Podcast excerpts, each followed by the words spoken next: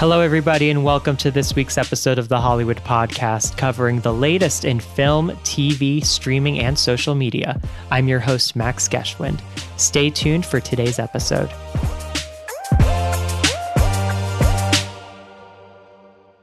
Hello, everyone, and welcome to today's show. And for today, I'm excited to have as my guest Lorenzo Yearby. Lorenzo can be seen as Lucky in Vertical's newest film, The 24th, available to stream right now on video on demand. The film tells the true story of the Houston riot of 1917 and stars Trai Byers, Aja Naomi King, Mo McRae, and Thomas Haden Church. Producer Alexandra Milchan says Lorenzo is the heart of the film, and this breakout role has been compared to that of Lupita Nyong'o's in 12 Years a Slave. Um, Lorenzo certainly is not just an actor, he wears many different caps, including being a director, screenwriter, producer, composer, cinematographer, the list goes on. Um, and the Miami born actor currently resides in Atlanta, Georgia. Um, Lorenzo, thanks so much for coming on the show today. Thank you for having me. Um, now, before we get into your career, I just I have to ask because you know we're living in such an uncertain time right now with COVID. How has quarantine been like for you these past few months, both on a personal and on a professional level? Um, it has its ups and downs. It's been okay for me though, because mainly um, as of right now, you know, I'm an actor, but I'm also a screenwriter, so it's given me a lot of downtime to work on some of the screenplays that I have been writing and so, um, to be honest, when I turn on the writer's hat, I really don't notice it as much. Right. but um, so you know, I just try to find the uh, the best in the situation. That's great that you're still able to make it feel like it's normal and just focus on your writing now. In the meantime. Exactly. Um, so, um, whoever I chat with, I do like to start at the beginning. So, I know that you're from um, Miami originally. Um, how long had you been in Miami before you moved to Atlanta? And were there sort of any um, early experiences or inklings you had early in your life that sort of laid the groundwork for your passion in acting? Um, well, with Miami, I was born in Miami, and um, we stayed there until I was two years old. My my oh, okay. biological father passed away when I was a baby, mm-hmm. and so that's when my mother moved away. You know, kind of uh, just too many memories for her, so she just wanted to get out of that yeah. environment. Um, he passed away of uh, lupus, um, but I would say in, during my childhood, you know um, I think especially you know back in the day we had to have more of an imagination. We didn't have the the iPads and iPhones and stuff like that. So um, it always was a kind of escape. I was always be acting to myself and creating stories with my toys and all all that kind of stuff. And you know, it's all, always been something that I wanted to do.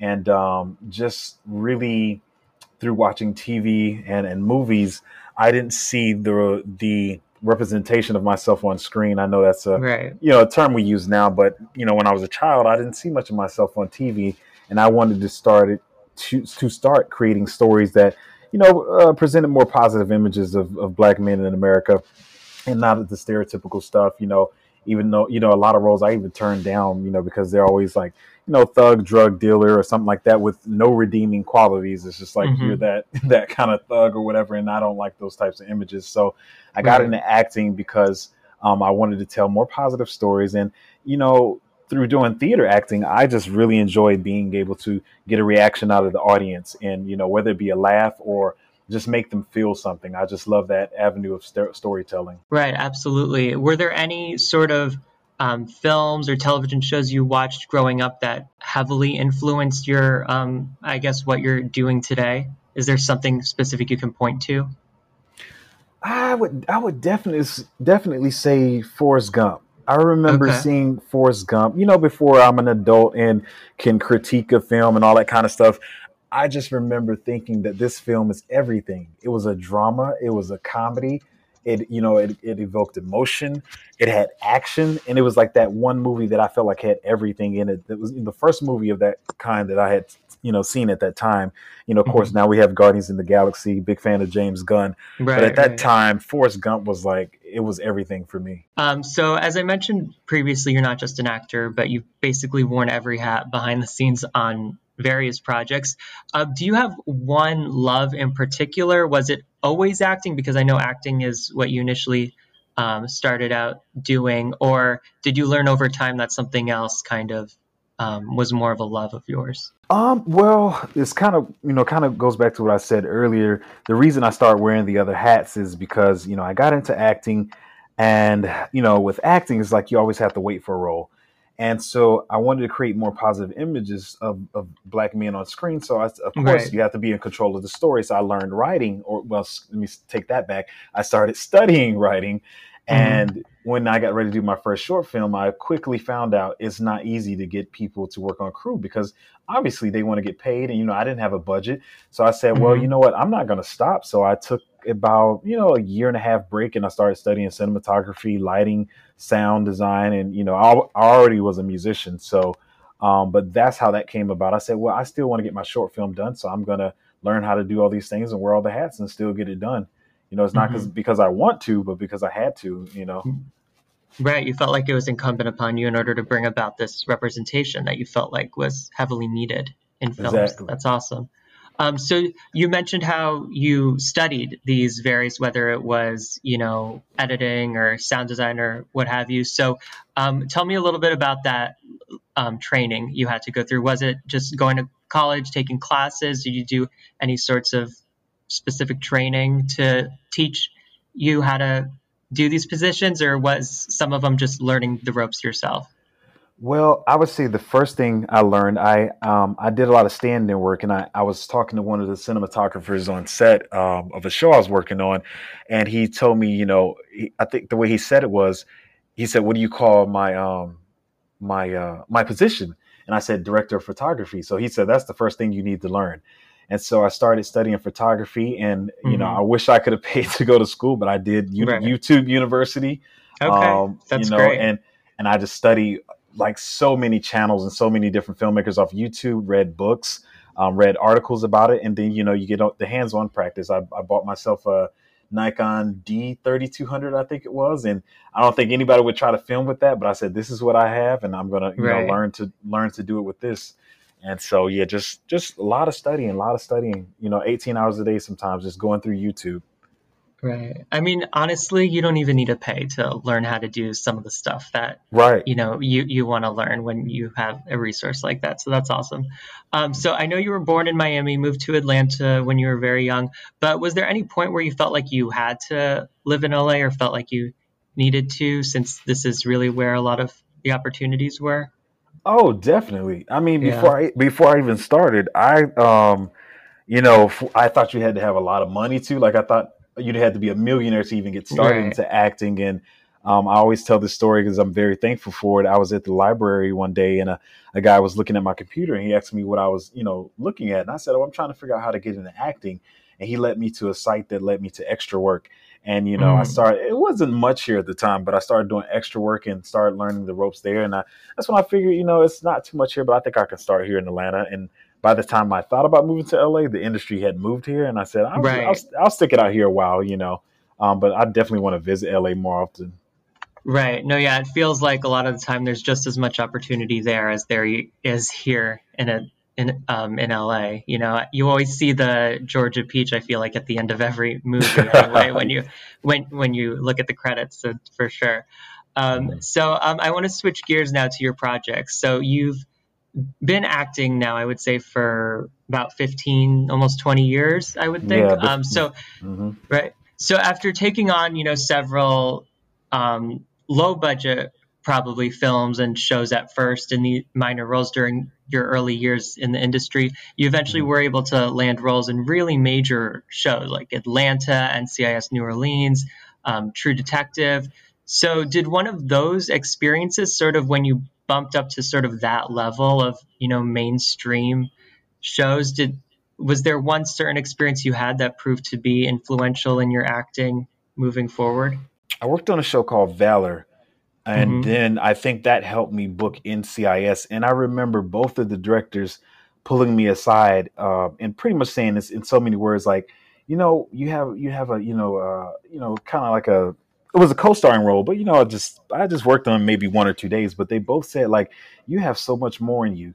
And for them mm-hmm. to pull me aside and say that, I'm not saying that you know they haven't said that to any other actor, but it right. was like back to back, you know, two shows that I had worked on, and they both of the directors said that that made me realize that you know I mean I kind of always thought I had it in me, but it was like a confirmation, you know, that I, I can really do this. That they saw something unique in me they say, you know, you're saying this lines and you're you're being a detective, or in the other show I was being a soldier. But they say you have so much more in you, and I, I can't wait to see it. And for it to come, you know, from a director of a network, you know, show that's watched by millions, that must carry some weight to it. I would think that's awesome. Yeah.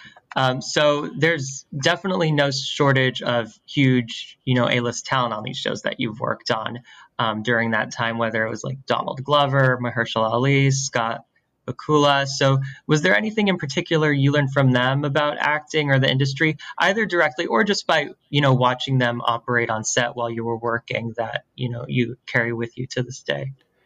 Definitely, I would say. Uh, uh, actually, I could say a, a, lot about a couple of them, but I would say um, up front for me was Mahershala, uh, and it's not it's not necessarily the acting my me myself i'm like a deep empath so sometimes mm-hmm. i can mm-hmm. be really chill and but sometimes when things are um if i feel like people are being uh, not treated uh correctly or mistreated or anything right. like that it kind of bothers my energy and it makes me really upset i'm just being honest like i can be the nicest person or the meanest person in the world right. like i hate to see people who bully people uh-huh. but Mahershala's energy on set, he seemed to be able to control the energy of the the, the entire set. And I don't want to sound, uh, for lack of better words, hippie-ish or anything like that, but he, no, no, literally, no, he literally seemed like he controlled the energy of the set. Like his calmness seemed like it brought a calmness to the set.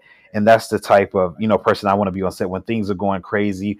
Or I'm not saying things were going crazy, but even if they aren't, he just seemed like he really was the, the the core of that set when I was working on it and even if things were trying to get crazy, it seemed like he just controlled it. I, I can't really explain it, but it was like almost mm-hmm. supernatural. Like it doesn't sound any different from how he comes across, you know, on screen or you know when you see him in interviews. I bet. Yeah. Right. Definitely. He's the same. He's the same behind the scenes. That's awesome. Right. Um. So so at what point in your career did you feel like you needed um, some type of representation like an agent in order to land these roles because i know you probably didn't start off having representation so um, when did you feel like you needed to have that? Um, it's something I always felt like I needed to have, and I think mm-hmm. I've only had an agent now, maybe, maybe five, uh, maybe six. I would say I think like five years of my career. Okay. I had been I had been begging agents forever and doing uh, a lot of theater and stuff like that, and I would get turned down back to back to back to back to back. And mm-hmm. um, I think it was one day um, this uh, my agent, she's not my agent right now, but she's the one who started the company, Sue. I think she saw something of mine online and she offered to represent me. And it just came out of nowhere after begging people forever. Mm-hmm. You know, mm-hmm. she, she, she took a chance on me and I, I thank her for that. Um, but yeah, I've, i mean, I've always known it's important, but uh, I just, I think God made it happen at the right time though. Mm-hmm. Yeah. And it obviously proved, you know, beneficial for you with, you know, the shows I mentioned that shortly followed after that for sure. Mm-hmm. Um, so um, I want to touch on your behind the camera work, um, which you know I've said that you have no shortage of having taken on different roles.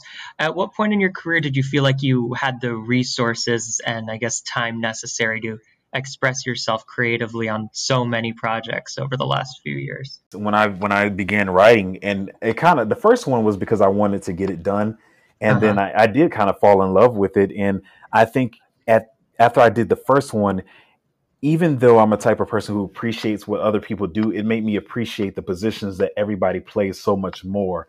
And for someone like me who sees myself one day, you know, being that Will Packer or that Tyler Perry who owns a production mm-hmm. company, I want to know what everybody everyone's job is. Number one, so I can respect it more, mm-hmm. but also know how to, to, choose the right people to do those jobs. And I understand the UPM, the unit you know production manager, is in control of that stuff, but I still want to have some insight to what everybody's job is and how they do what they do. Um, so some of your more recent films from this past year include Pastor's Kids, Double Dads, and I think the most recent one, um, correct me if I'm wrong, but is A Seat at the Table. Will these mm-hmm. all be released soon online for people to watch? Where can people watch them? Well, I've most of those were um, well, the Double Dads and Pastor's Kids were uh, pilots that we shot or sizzle reels um, for my writing partner and I, and she's uh, Jessica Burnett is an amazing writer. Um, uh-huh. So we shot the pilot to um, pitch pitch her um her tele um sorry her sitcom. Um, but of course, as we know, COVID happened, so we're right. still trying to get that stuff together, and hopefully we can pitch that stuff soon. And um, that's what those are for. And I think the seat at the table was uh, for a lighting competition, actually. Oh, and interesting. Yeah, I tell people to this day, I don't think I've shot any short film that was strictly narrative based. It's always been competition based. But um, yeah, seated at the table was uh, we had 12 hours to see how many different unique ways we could uh, use lighting in one single room and create a short film from it. So that's where that came from. That's interesting, though, that you mentioned that all of the films you've done have been competition based. And like, do you, do you feel a certain sense of pressure or energy going into writing those scripts than if it weren't competition based? I, I look at it as a way to you know get myself out of the comfort zone and and want to practice the craft. Um, I know, and I, I, don't have anything against. I know a lot of people you know maybe try to shoot short films or get them you know the idea sold, but I just look at it as practice. You know, for when mm-hmm. I'm doing something bigger, I don't want to jump straight out there and do a feature film my first or second time around. You know, I just look at them as practice to perfect my craft because every time I do one, you know, I have to be my worst critic. And I look at them and say, okay, I would never do that again. I would do that this way. I would do this better. And so it's just a learning experience for me, really. Um, you mentioned how, you know, your real primary motivation for getting involved in film and television production was to portray um, accurate representation, which um, is very critical. So is that the um, like common theme or message that is sort of shared amongst all of your projects, or is there anything else that's sort of a common thread through all of these? Well, that's definitely that's one of the main um, themes, and my second one is it seems I guess it's a little vague because it's not a log line, but is bringing together different backgrounds. You know, um, I think, um, oh, excuse me, bringing together people of different backgrounds because right now with politics and the racial tension, it's mm-hmm. just so much that makes us think we're different and we're each other's enemies. And it's like we're all on the same exact level. And for some reason, you know, the powers that be or whatever you want to say have us thinking that we're we are each other's enemies. And it's just like I'm just trying to show that, you know, we're all fathers, we're all mothers, we're all uh, brothers and all that kind of stuff, you know just because you one person grew up in the rural country doesn't make him that much different from somebody who grew up in the big city of New York. You know, we all have common um, common ground that we we can all um, agree on. So um, that's one of the one of the main themes of most of my screenplays. You, you mentioned what's been going on nowadays with the um, racial unrest happening over the past few months. So while you're writing these days, and since this was you know representation you know matters, of course, in your films, had this pandemic, both with the coronavirus, but also more importantly with the racial unrest, has it had an effect on your writing? over the past few months, or will it? Is it going to be a message that we might see in your upcoming projects? Well, the thing was, I was always I was already writing around right. this type of stuff already. So, but it's mm-hmm. I have learned a lot, and I a lot of people don't know this, but I guess I could say it now. So sometimes I'll just bait stuff on Facebook. I'll just say something to see how people react because right. I'm I'm actually building characters off people and they don't know it. But mm. you know, just to mm. see how different people think because you can write a character based on how you per- perceive someone, but that may be not how they're thinking. So I want to see other people's perspective before I write a character that's based around, um, you know, that perspective or background, I guess you would say. Right. That's a really interesting way in helping you with your writing for sure. Um, so do you tend to rely on the same team whenever you're starting a new film in terms of the cast and the department heads behind the scenes? Um, sometimes, you know, because a lot of times, you know, you work with your friends. You know, I work with my yeah. brother a lot and my, my writing partner Jessica. But I mean, I I really just try to cast who I feel like would be the best person. We put out casting calls, and you know, yeah, I'm you know I'm an actor too, so nobody wants to really do unpaid work, but we try to make sure it's a quick shoot, and whoever responds and is the best, you know, the best pick. You know, I don't always just choose friends. I want to make sure, just like you would do on a higher budget um, picture that you just pick the best person um, to pick the archetype to fit the archetype that you're trying to uh, cast. Mm-hmm, yeah, and I bet there's no shortage of actors in Atlanta. Right? Oh no, not at all, yeah. not at all. Yeah, that's great. Um, so I want to get into your newest project, which I feel like is honestly, you know, your biggest project to date, which is the 24th. Mm-hmm. Um, it was just released on streaming um, a couple weeks ago on August 21st. Um, what is the story of the 24th, and how does your character fit into the overall storyline?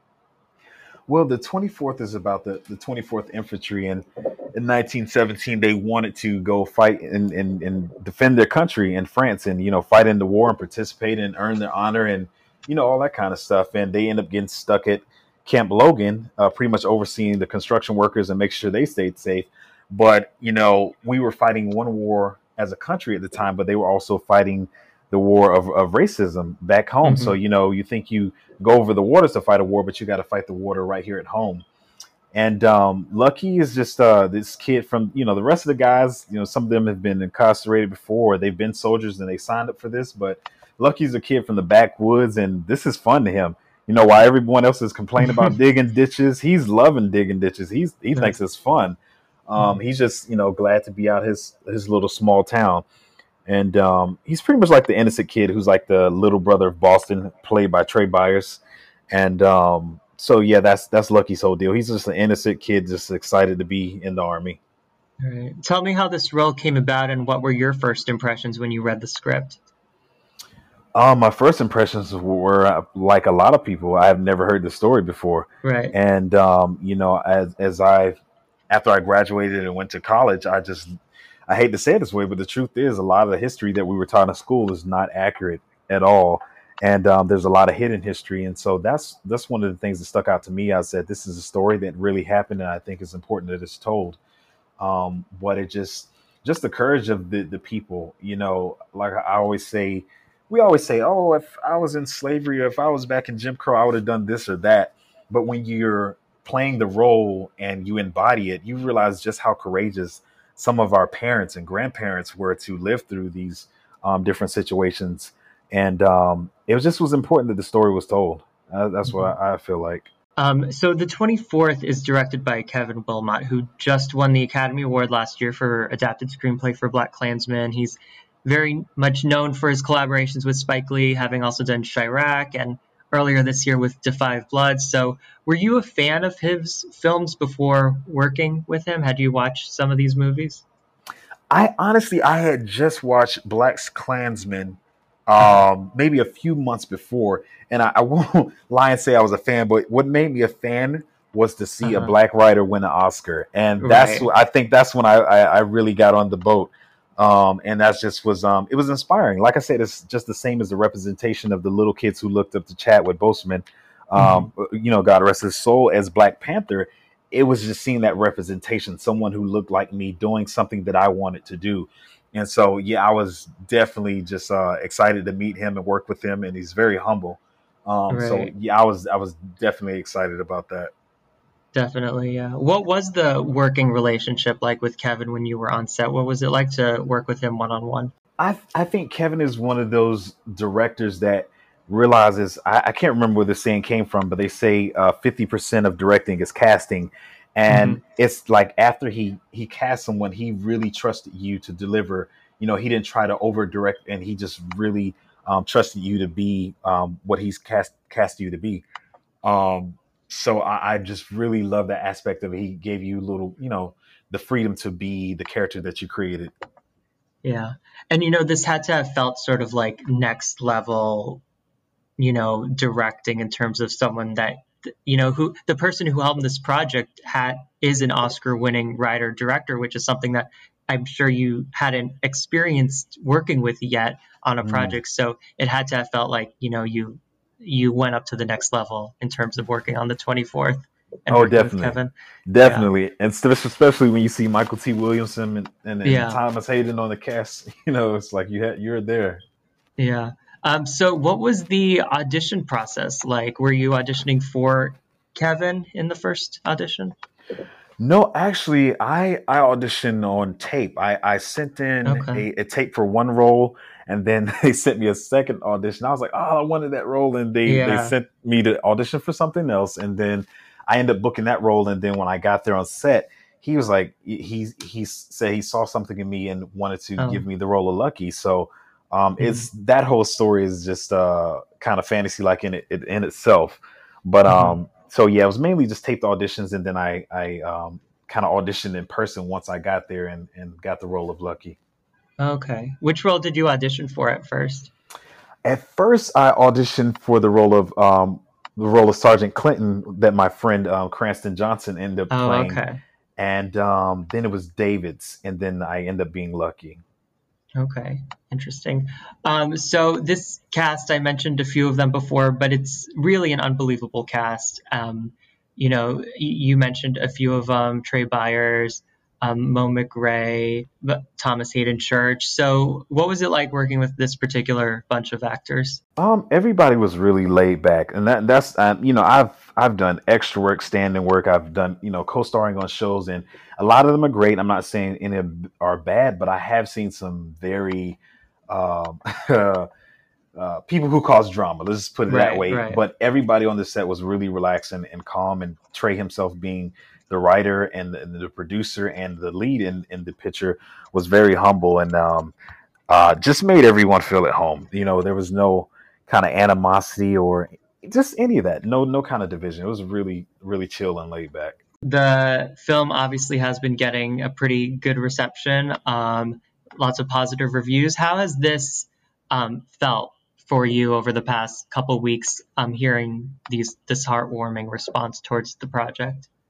Um, it's it's it's been really good. It's been really good. You once you know when you do a picture, you want to feel like you were a part of something that that you know impacts the world or that people can enjoy. Um, that part of it was great. Like especially working with an Oscar-winning uh, director, and I got a little shout out in LA Weekly, which was the first for mm-hmm. me. You know, I haven't yeah. even been in the local news, so that was yeah, like, oh wow, I saw that. Mm-hmm. Yeah, so yeah. that was really nice, really nice. This project now behind us, um, you know, this is a very uncertain time, as I mentioned before, but is there anything sort of out there on the horizon? I know you're currently writing right now, um, but in terms of acting, do you have anything out there that um, you're ready to um, grab onto once filming is able to resume?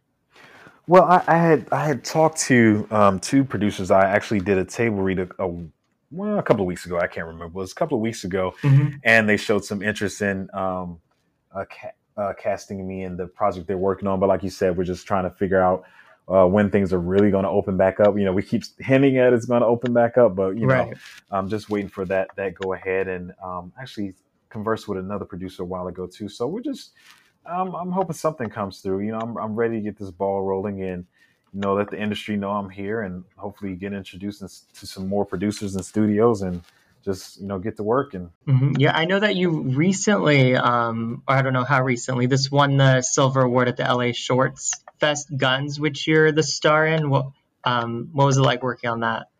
Oh yeah that was um with some friends of mine diego silva and kelly. Mm-hmm. um yeah that was a project that diego wanted to do for i think he said a couple of years. And um he was just trying to um translate it to english um, mm. Diego's from Colombia. I think I said that correctly, but um, yeah, yeah. So that's a project that he wanted to work on for a while, and um, so yeah, we just got together. I think it was last summer and, and put that together. And so yeah, it's, mm. it's, it won a couple of awards. So yeah, we're very yeah. excited about that. And um, one more project that I came across, I wanted to you know get an update on that. Skinny Dip is that something that's happening? I know that Quibi picked it up from the CW, and you're right. in that. Well, I, they haven't um, exercised my option yet, and I'm not sure where they are. And I know they just um, they just added some writers, so I'm not sure where the, we are okay. in the in the process with that. So uh, you okay. know, we'll see what's going on soon, I guess. No worries. Well, those table reads and meeting with the producers over the past couple weeks that must feel pretty encouraging um, during this very tricky time for the industry, Definitely. for sure. yeah. yeah. Well, um, Lorenzo, thank you so much for coming on. I really do appreciate it. This has been great. Thank you so much for having me. I really appreciate it.